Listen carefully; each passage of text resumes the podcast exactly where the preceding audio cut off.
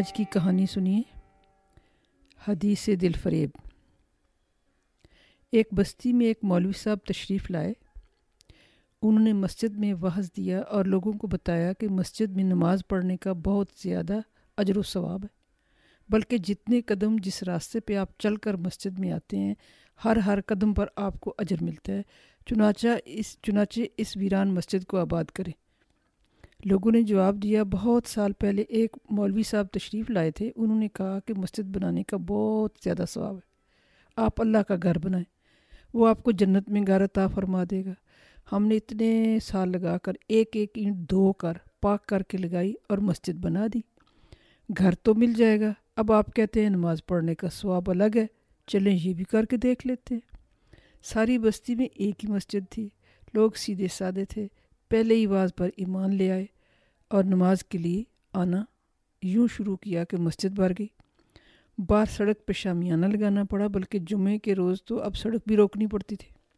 چانچہ مولوی صاحب وہاں ہی رہ گئے۔ دروغ پر گردن راوی کچھ عرصے بعد لوگوں نے پوچھا، آپ کے رشتہ دار اور اہل خانہ کہاں ہیں؟ انہوں نے جواب دیا، اللہ کی راہ میں سب کو چھوڑ آیا ہو لوگوں کو بڑا ترس آیا، عرض کی، آپ ان کو بلا لیں، یوں تنہا زندگی تو نہ گزاریں۔ جواب ملا میں تو اکیلا بندہ ہوں، مسجد میں سو جاؤں گا، وہ کہاں رہیں گے؟ اب بستی والے سوچ میں پڑ گئے، کچھ نے کہا مسجد کے ساتھ ایک مکان بنا دے، لیکن خرچ بہت زیادہ ہے۔ غریبوں کی بستی میں فالتو گھر تو کیا ایک کمرہ بھی ملنا مشکل؟ آخر کار اسلم تیلی نے ایک تجویز پیش کی کہ اس کی بہن بیوہ ہو گئی اور اس کے نام پہ ایک گھر بھی ہے۔ مولوی صاحب اس سے نکاح کر لیں، ان کے گھر کا مسئلہ حل ہو جائے گا۔ مولوی صاحب تو نہال ہو گئے۔ ایک بزرگ نے پوچھا، جن اہل و عیال کو آپ چھوڑ کر اس بستی کی طرف ہجرت کی ہے، ان کا کیا بنے گا؟ جواب ملا، شریعت میں چار شادیوں کی اجازت ہے اور ایک دینے والا تو اوپر بیٹھا ہے، ان کو بھی دے گا، مجھے بھی دے گا۔ سیدھے سادے لوگ تھے، مان گئے، نکاح ہو گیا مولوی صاحب چند کتابیں اور کپڑے لے کر نور نشاں کے گھر آ گئے۔ وہ بیچارے بھی کافی عرصے تک ادب اداب کے چکر میں پڑی رہی کہ بے ادبی نہ کر بیٹھے۔ خوب جی جان سے خدمت کرتی تاکہ زیادہ سے زیادہ ثواب پائے۔ آہستہ آہستہ نمازی کم ہونے لگے۔ لڈو ریڑا چلاتا تھا۔ اس نے مولوی صاحب کو شہر سے دو لنگیاں اور دو جوڑے زنانہ کپڑوں کے لا دیے اور کہا کہ مجھے سامان ڈوتے ڈوتے دیر ہو جاتی ہے۔ میں صرف جمعے کو نماز پڑھنے آ جایا کروں۔ مولوی صاحب نے کہا، چلو ٹھیک ہے، تمہاری تو مجبوری ہے۔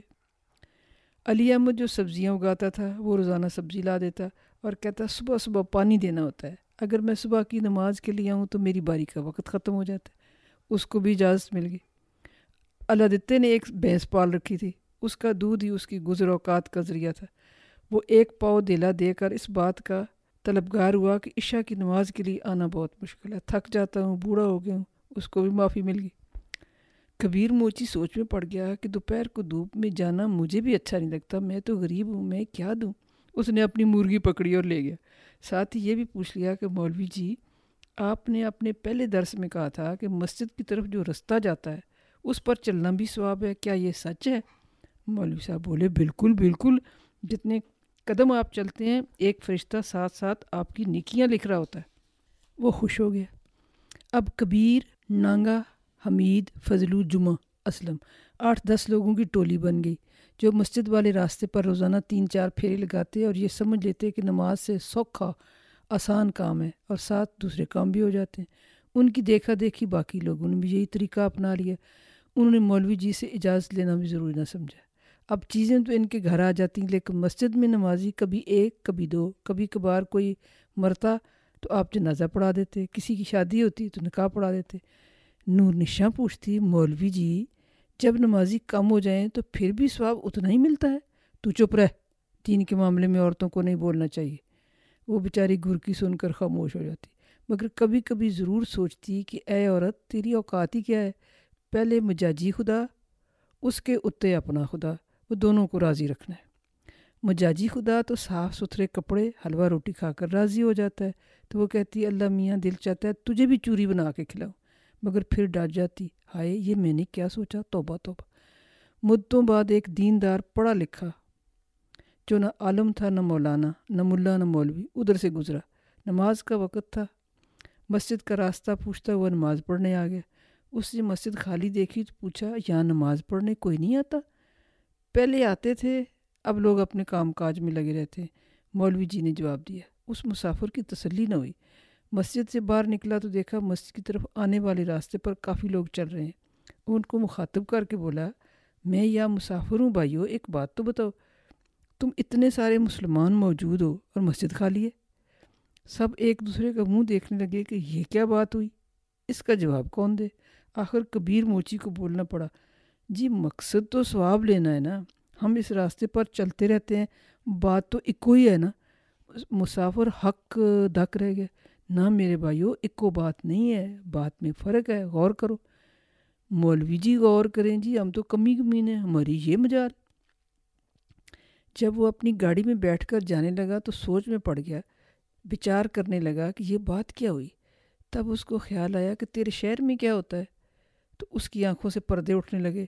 کمرہ صاف ہوتا ہے، چاندنی بچائی جاتی ہے، کھانا پکتا ہے، نہا دھو کر صاف کپڑے پہنے جاتے ہیں، خوشبو لگاتے ہیں۔ اگربتی سلگاتے ہیں ملے بار بلکہ دور دور تیری امی بلاوا بیچتی ہے کہ ہمارے یہاں آپا سنجیدہ کا درس ہے۔ وہ حجاب میں تشریف لاتی ہیں، درس دیتی ہیں۔ کئی دفعہ دوسرے کمرے میں اس نے آواز سنی تھی۔ وہ کہہ رہی تھیں، یہ اللہ پاک اور اس کے نبی کا حکم ہے۔ نماز کی پابندی کرو، روزے پورے رکھو، توفیق ملے تو حج بھی ضرور کرو۔ جو زیور پیسہ جمع ہے، اس پر زکوٰۃ دینا لازمی ہے، ورنہ حساب دینا ہوگا۔ کسی کا حق مارنا، غیبت کرنا، چگلی لگانا برائی کرنا، عیب رکھنا، مذاق اڑانا، نام بگاڑنا ٹو لگانا، شک کرنا، سب گناہ ہے۔ فضول خرچی نہ کرو۔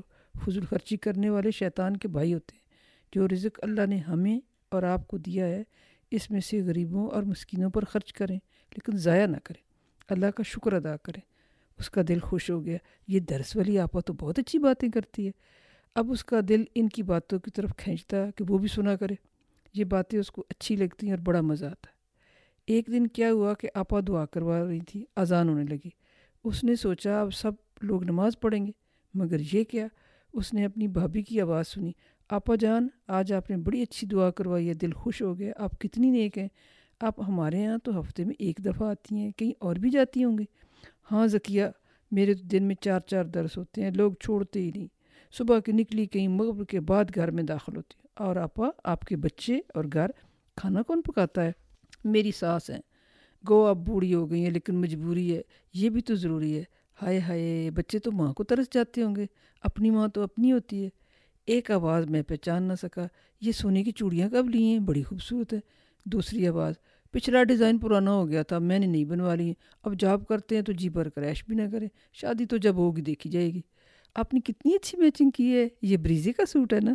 ہاں میں تو صرف بریزی ہی پہنتی ہوں۔ ارے سنا ہے صفیہ کی نند کو طلاق ہو گئی۔